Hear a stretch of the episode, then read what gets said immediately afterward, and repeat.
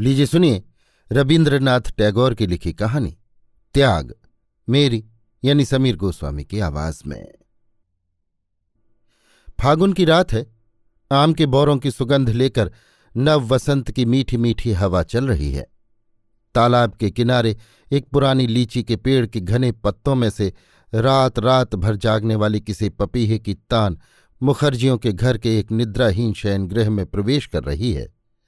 हेमंत चंद्र जरा कुछ चंचलता के साथ कभी तो अपनी स्त्री के सिर के बंधे हुए जूड़े में से बाल खोलकर अपनी उंगलियों में लपेटता है, कभी उसके कड़े और चूड़ियों में भिड़ंत कराकर टनटन आवाज़ सुनता है और कभी उसके जूड़े में लिपटी हुई फूल की माला को उतारकर उसके मुँह पर रख देता है।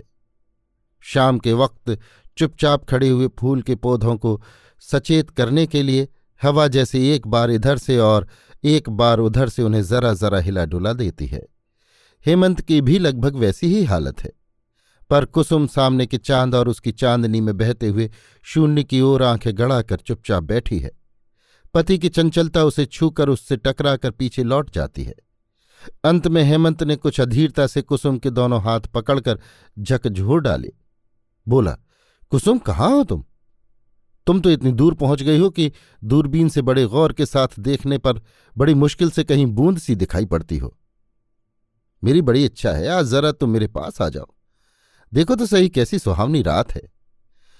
कुसुम ने शून्य की ओर से दृष्टि हटाकर हेमंत की ओर देखते हुए कहा, ये चांदनी रात, ये वसंत की सुहावनी हवा।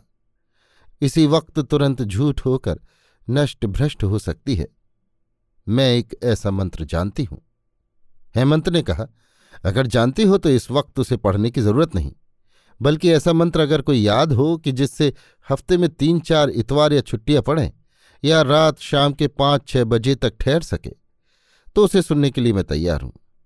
कहते हुए उसने कुसुम को और भी अपनी ओर खींचना चाहा, पर कुसुम उस आलिंगन की बेड़ी में पकड़ाई न दी। कहने लगी, मरते वक्त जो बात मैं तुमसे कहना चाहती थी उसे आज ही कहने को जी चाहता है। तो मुझे कितनी ही सजा क्यों न दो? मैं उसे बड़ी खुशी से बर्दाश्त कर सकूँगी। सजा के बारे में जयदेव का एक श्लोक सुनाकर हेमंत रसिकता करने की सोच ही रहा था। इतने में ऐसा मालूम पड़ा कि गुस्से से आते हुए किसी के स्लीपर की चट्ट चट्ट आवाज़ क्रमशः पास आ रही है। ये हेमंत के पिता हरिहर मुखर्जी के पैरों की पहचानी हुई आहट थी। हेमंत घबरा सा गया। हरिहर ने दरवाजे के पास आकर मारे गुस्से के गरजते हुए कहा, हेमंत, बहू को अभी तुरंत ही घर से निकाल बाहर कर। हेमंत ने अपनी स्त्री के मुँह की ओर देखा, पर स्त्री ने कुछ भी आश्चर्य प्रकट नहीं किया। सिर्फ़ दोनों हाथों से अपना मुँह छिपाकर, अपनी सारी शक्ति और इच्छा से अपने को मानो वो लुप्त कर देने की कोशिश करने लगी। दखनी हवा के साथ पपीहे की मीठी तान पहले की तरह ही घर में आने लगी, पर किसी के कानों तक न पहुँची। दुनिया ऐसी असीम सुंदर है, मगर फिर भी इतनी जल्दी बेकल हो जाती है। हेमंत ने बाहर से लौटकर स्त्री से पूछा, क्यों ये बात सच है? स्त्री ने कहा, हाँ, सच है। इतने दिनों से कही क्यों नहीं? बहुत दफे कहने की कोशिश करती रही, पर कह नहीं सकी। मैं बड़ी पापिन हूँ। तो आज सब खोलकर कह दो। कुसुम ने गंभीरता के साथ दृढ़ स्वर से सब हाल कह सुनाया। कहती हुई मानो वो मज़बूत कदम रखती हुई धीर गति से जलती आग के भीतर से निकल गई। कितनी जल रही थी, कोई न समझ सका। सब सुनकर हेमंत उठकर चल दिया। कुसुम ने समझा कि जो प्राणनाथ चले गए, उन्हें अब वो पा नहीं सकती। कुछ भी आश्चर्य न मालूम हुआ। ये घटना भी मानो और दैनिक घटनाओं की तरह अत्यंत स्वाभाविक भाव से उसके सामने आ खड़ी हुई। उसके मन में ऐसे ही एक सूखे सन्नाटे का संचार हुआ है। बार बार उसे दुनिया और प्रेम शुरू से लेकर आखिर तक झूठा और शून्य मालूम देने लगा। हेमंत के अतीत प्रेम की सारी बातें याद करके अत्यंत नीरस, कठिन और फीकी हँसी, एक पैनी निठुर छुरी की तरह उसके मन पर एक किनारे से दूसरे किनारे तक दाग कर गई। शायद उसने सोचा कि जिस प्रेम को वो इतना समझती थी, इतना लाड़ और इतनी घनिष्ठता थी जिसमें, जिसका पल भर का विच्छेद ऐसा दर्दनाक था, जिसका क्षण भर का मिलन ऐसा सुखमय था, जो असीम अनंत जान पड़ता था, जन्म जन्मांतर में भी जिसके अंत की कल्पना नहीं कर सकती थी। वही वही प्रेम है ये। बस इतनी सी नींव पर ही खड़ा था वो। समाज ने ज्यों ही जरा धक्का लगाया कि चट से वो बालू की दीवार की तरह ढहकर धूल में मिल गया। हेमंत अभी अभी, कुछ देर पहले, गदगद कंठ से उसके कानों के पास कह रहा था ना, कैसी सुहावनी रात है। वो रात तो अभी खत्म भी नहीं हुई, अब भी वही पपीहा बोल रहा है, वही दखनी हवा पलंग की मशहरी को कपा रही है। वही चांदनी आराम और सुख की थकान से सोई हुई सुंदरी की तरह खिड़की के पास बिछे हुए पलंग पर एक किनारे से बेहोश पड़ी हुई है। ये सब कुछ असत्य है, झूठा है, इंद्रजाल का खेल है। हाँ हाँ सब झूठा है, सब माया है और प्रेम। प्रेम उससे भी ज़्यादा झूठा है, उससे भी बढ़कर मिथ्याचारी है। दूसरे दिन सवेर ही अनिद्रा से खुश्क हेमंत पागल की तरह प्यारी शंकर घोषाल के घर पहुँचा। प्यारी शंकर ने पूछा, कहो भाई हेम, क्या खबर है? हेमंत, मानो एक ज़बरदस्त आग की तरह खूब ऊँची लौ में जल उठा और कांपता हुआ बोला, तुमने हमारी जाति नष्ट की है, मेरा सर्वनाश किया है, तुम्हें इसकी सजा भुगतनी पड़ेगी। कहते कहते उसका गला भराया कंठ रुक गया। प्यारी शंकर ने जरा मुस्कुराते हुए कहा और तुम लोगों ने हमारी जाति की रक्षा की है, हमारे समाज की रक्षा की है, हमारी पीठ पर हाथ फेर कर सुख की नींद सुलाया है। हम पर तुम लोगों की बड़ी मेहरबानी है, बड़ा प्रेम है। क्यों? हेमंत ने तो चाहा कि उसी क्षण प्यारी शंकर को भस्म कर दे, पर उस तेज से वो खुद ही जलने लगा। प्यारी शंकर बड़े मज़े में ज्यों का त्यों और जहाँ का तहां तंदुरुस्त बैठा रहा। हेमंत ने भर्राई हुई आवाज़ में कहा मैंने तुम्हारा क्या बिगाड़ा था? प्यारी शंकर कहने लगा, मैं पूछता हूँ, मेरी एक लड़की के सिवा दूसरी संतान नहीं थी। मेरी उस लड़की ने तुम्हारे बाप का क्या बिगाड़ा था? तुम तब छोटे थे, बच्चे थे, इसके भीतर बड़े बड़े गुल हैं। खिलेंगे तब देखना। सुनो, मेरा दामाद नवकांत जब मेरी लड़की के गहने चुराकर विलायत भाग गया, तब तुम बच्चे थे। फिर पाँच साल बाद जब वो बैरिस्टर होकर देश लौटा। तब मोहल्ले में तूफ़ान उठ खड़ा हुआ। शायद तुम्हें कुछ कुछ याद हो, और शायद नहीं भी याद हो, क्योंकि तुम तब कलकत्ते के स्कूल में पढ़ते थे। तुम्हारे बाप ने गाँव के सरपंच बनकर हुक्म दिया कि लड़की को अगर दामाद के यहाँ भेजने का इरादा हो तो भेज दो। उसे फिर अपने घर नहीं बुला सकते। मैंने उनके हाथ जोड़े, पाँव छुए, मिन्नत की कि भैया, इस बार तुम मेरी रक्षा करो। मैंने लड़के को गोबर खिलाकर अच्छी तरह प्राश्चित करा दिया है। आप लोग उसे जाति में ले लीजिए। तुम्हारे बाप किसी तरह राज़ी न हुए। मैं भी अपनी इकलौती बेटी को न छोड़ सका। जाति छोड़कर, गाँव छोड़कर कलकत्ते आकर रहने लगा। पर यहाँ आकर भी पिंड न छूटा। अपने भतीजे की ब्याह की पूरी तैयारियाँ कर चुका था। इतने में तुम्हारे बाप ने जाकर लड़की वालों को ऐसा भड़का दिया कि आखिर ब्याह हुआ ही नहीं। समझे? मैंने भी प्रतिज्ञा कर ली कि इसका अगर बदला न लिया तो ब्राह्मण की औलाद ही नहीं। अब शायद कुछ कुछ समझ गए होगे। पर थोड़ी सी और सुन लो। सारी बातें सुनकर तुम बहुत खुश होगे। इसके अंदर एक रस है, काव्य से भी बढ़कर। सुनो, जब तुम कॉलेज में पढ़ते थे, तुम्हारे घर के पास ही विप्रदास चटर्जी का मकान था। बेचारा बड़ा भला मानस था। अब मर चुका है। चटर्जी महाशय के घर में कुसुम नाम की एक बेचारी बाल विधवा, अनाथा कायस्थ की लड़की आश्रित रूप में रहती थी। लड़की बड़ी सुंदर थी। बेचारा बूढ़ा ब्राह्मण कॉलेज के लड़कों की निगाह से उसे बचाए रखने के लिए जरा दुश्चिंताग्रस्त हो गया था। पर बूढ़े आदमी को चकमा देना किसी भी लड़की के लिए मामूली सी बात है। लड़की अक्सर कपड़े सुखाने छत पर जाया करती। और तुम्हें भी शायद छत पर बिना गए पाठ याद न होता। छत पर से उन दोनों में कोई बातचीत होती थी या नहीं, ये तो तुम ही जानो। पर लड़की का रंग ढंग देखकर बूढ़े के मन में शक ज़रूर हुआ, क्योंकि काम धंधे में लड़की से अक्सर भूले होने लगीं, और तपस्विनी गौरी की तरह दिनों दिन उसका अन्न जल भी छूटने लगा। किसी किसी दिन शाम को ऐसा हो जाता कि बूढ़े के सामने ही अकारण उमड़ते हुए आँसू उससे रोके न रुकते। आखिर बूढ़े ने आविष्कार किया कि छत पर तुम दोनों में वक्त बेवक्त नीरव भेंट मुलाकात हुआ करती है। यहाँ तक कि तुम कॉलेज में गैर हाजिरी करके दोपहर को छत के एक कोने में जीने की छज्जे की छाया में बैठकर किताब के पन्ने उल्टा करते थे। निर्जन स्थान में बैठकर अध्ययन मनन करने का उत्साह सहसा तुम्हारा इतना बढ़ गया था। विप्रदास जब मेरे पास सलाह लेने आया तो मैंने कहा, चाचा, तुम तो काशी जी जाने की सोच रहे थे। लड़की को मेरे पास छोड़कर तुम तीर्थवास करने चले जाओ। मैं उसका भार अपने ऊपर लेता हूँ। विप्रदास तीर्थ करने चला गया। मैंने उस लड़की को श्रीपति चटर्जी के घर रखकर उसी को लड़की का बाप मशहूर कर दिया। उसके बाद जो हुआ सो तुम जानते ही हो।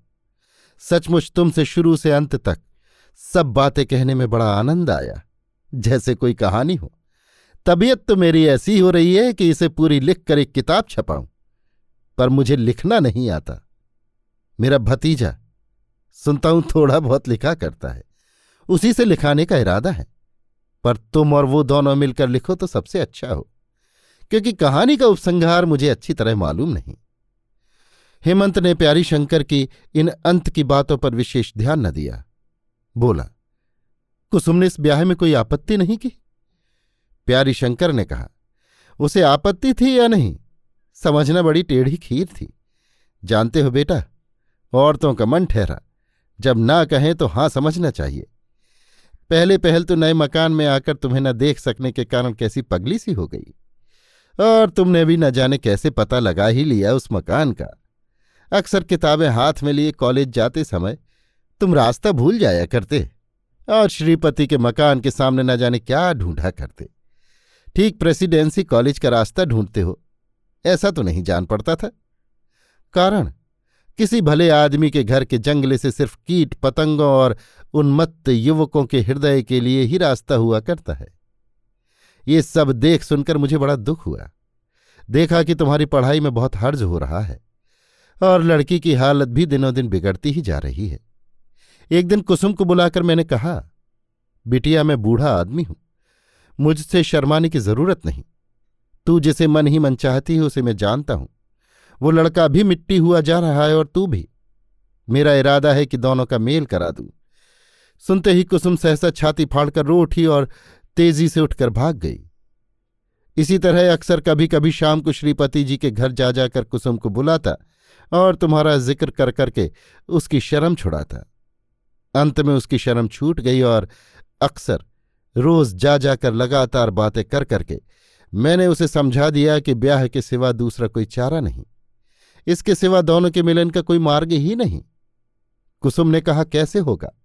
मैंने कहा, कुलीन की कन्या बताकर चला दूँगा। काफ़ी बहस होने के बाद उसने तुम्हारी राय जानना चाहिए। मैंने कहा, वो तो वैसे ही पागल सा हो रहा है। उससे ये सब गड़बड़ की बातें कहने से फ़ायदा? बिना आपत्ति की शांति से काम हो जाना ही दोनों के लिए अच्छा है। खासकर जबकि इस बात के खुल जाने का कोई डर ही नहीं तो फिर खामो खां क्यों उस बेचारे को ज़िंदगी भर के लिए परेशानी में डाला जाए? कुसुम क्या समझी, क्या नहीं समझी, मैं कुछ न समझ सका। वो कभी रोती और कभी चुप बैठी रहती। अंत में मैं जब कहता तो जाने दे तो फिर वो अधीर हो उठती। ऐसी दशा में श्रीपति जी के ज़रिए तुम्हारे पास ब्याह का प्रस्ताव भिजवाया। मैंने देखा अपनी तरफ़ से चट से राय देने में तुमने जरा भी देर न लगाई। और तब ब्याह की बात पक्की हो गई। ब्याह के एक दिन पहले कुसुम ऐसी बिखरी कि बटोरना दुश्वार हो गया। वो पैरों पड़ने लगी। बोली, नहीं ताऊजी ऐसा मत करो। मैंने कहा, कैसी पगली है तू? सब कुछ तय हो चुका।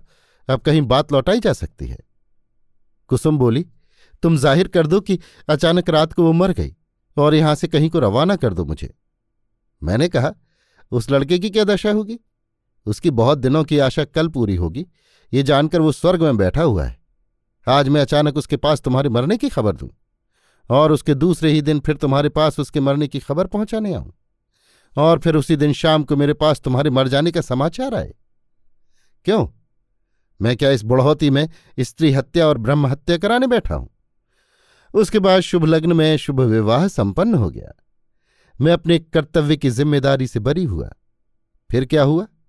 सो तो तुम जानते ही हो। हेमंत ने कहा, हम लोगों का जो कुछ करना था, सो तो आप कर ही चुके। फिर इस बात को ज़ाहिर क्यों किया? प्यारी शंकर ने कहा, मैंने देखा कि तुम्हारी छोटी बहन के ब्याह की बातचीत सब पक्की हो चुकी है। तब मन ही मन सोचने लगा, एक ब्राह्मण की जात तो बिगाड़ चुका, पर वो तो सिर्फ़ कर्तव्य समझकर। अब जो दूसरे एक ब्राह्मण की जात जा रही है, उसमें मेरा कर्तव्य है कि उसकी रक्षा करूँ। इसीलिए उन लोगों को चिट्ठी लिख दी। उसमें लिख दिया कि हेमंत ने शूद्र की लड़की से ब्याह किया है। इसका मेरे पास सबूत है। हेमंत ने बड़ी मुश्किल से धीरज रख के कहा, अब अगर मैं उसे छोड़ दूँ तो दशा क्या होगी उसकी? आप उसे आश्रय देंगे? प्यारी शंकर ने कहा, मेरा जो काम था, सो मैं पूरा कर चुका। अब दूसरे की छोड़ी हुई स्त्री का पोषण करना मेरा काम नहीं। अरे कोई है?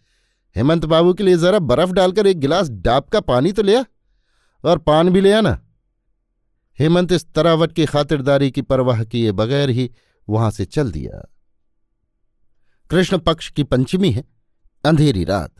चिड़ियों का चुहचुहाना बंद है। तालाब के किनारे खड़े लीची के पेड़ों से मानो काले चित्रपट पर गहरी स्याही का लेप सा कर दिया हो। सिर्फ़ दखनी हवा इस अंधेरे में अंधे की तरह घूम फिर रही है। अंधेरे ने मानो उसे पकड़ लिया हो। आकाश के तारे टकटकी लगाए सतर्क दृष्टि से अंधेरे को चीर कर न जाने किस रहस्य का आविष्कार करना चाहते हैं। हेमंत के सोने के कमरे में आज दिया नहीं जलाया गया है। हेमंत खिड़की के पास पलंग पर बैठा हुआ सामने के घने अंधेरे की ओर देख रहा है। और कुसुम ज़मीन पर, दोनों हाथों से उसके पैर पकड़कर, उसके पांवों पर अपना माथा रखे पड़ी है। समय मानो स्तंभित समुद्र की तरह स्थिर हो गया है। मानो अनंत निशिथनी के ऊपर अदृष्ट चित्रकार विधाता ने ये एक चिरस्थायी चित्र खींच दिया हो। चारों ओर प्रलय है, बीच में एक विचारक है और उसके पैरों के पास एक अपराधनी। फिर चप्पल की चटचट आवाज़ हुई। हरिहर मुखर्जी ने दरवाजे के पास आकर कहा, बहुत देर हो चुकी, अब और वक्त नहीं दे सकता। बहू को घर से निकाल बाहर करो। कुसुम ने इन शब्दों के सुनते ही क्षण भर के लिए एक बार चिरजीवन की साध मिटाने के लिए हेमंत के पाँव और भिदु ने आवेग से जकड़ लिए और उन्हें चूम कर पांवों की धूल माथे से लगाकर पाँव छोड़ दिए। हेमंत ने उठकर पिता से जाकर कहा, अपनी विवाहिता स्त्री को मैं नहीं त्याग सकता। हरिहर ने गरज कर कहा तो क्या जात खोएगा? हेमंत ने कहा, जात पात मैं नहीं मानता। तो जा, तू भी निकल जा। अभी आप सुन रहे थे रविन्द्रनाथ टैगोर की लिखी कहानी त्याग मेरी यानी समीर गोस्वामी की आवाज़ में।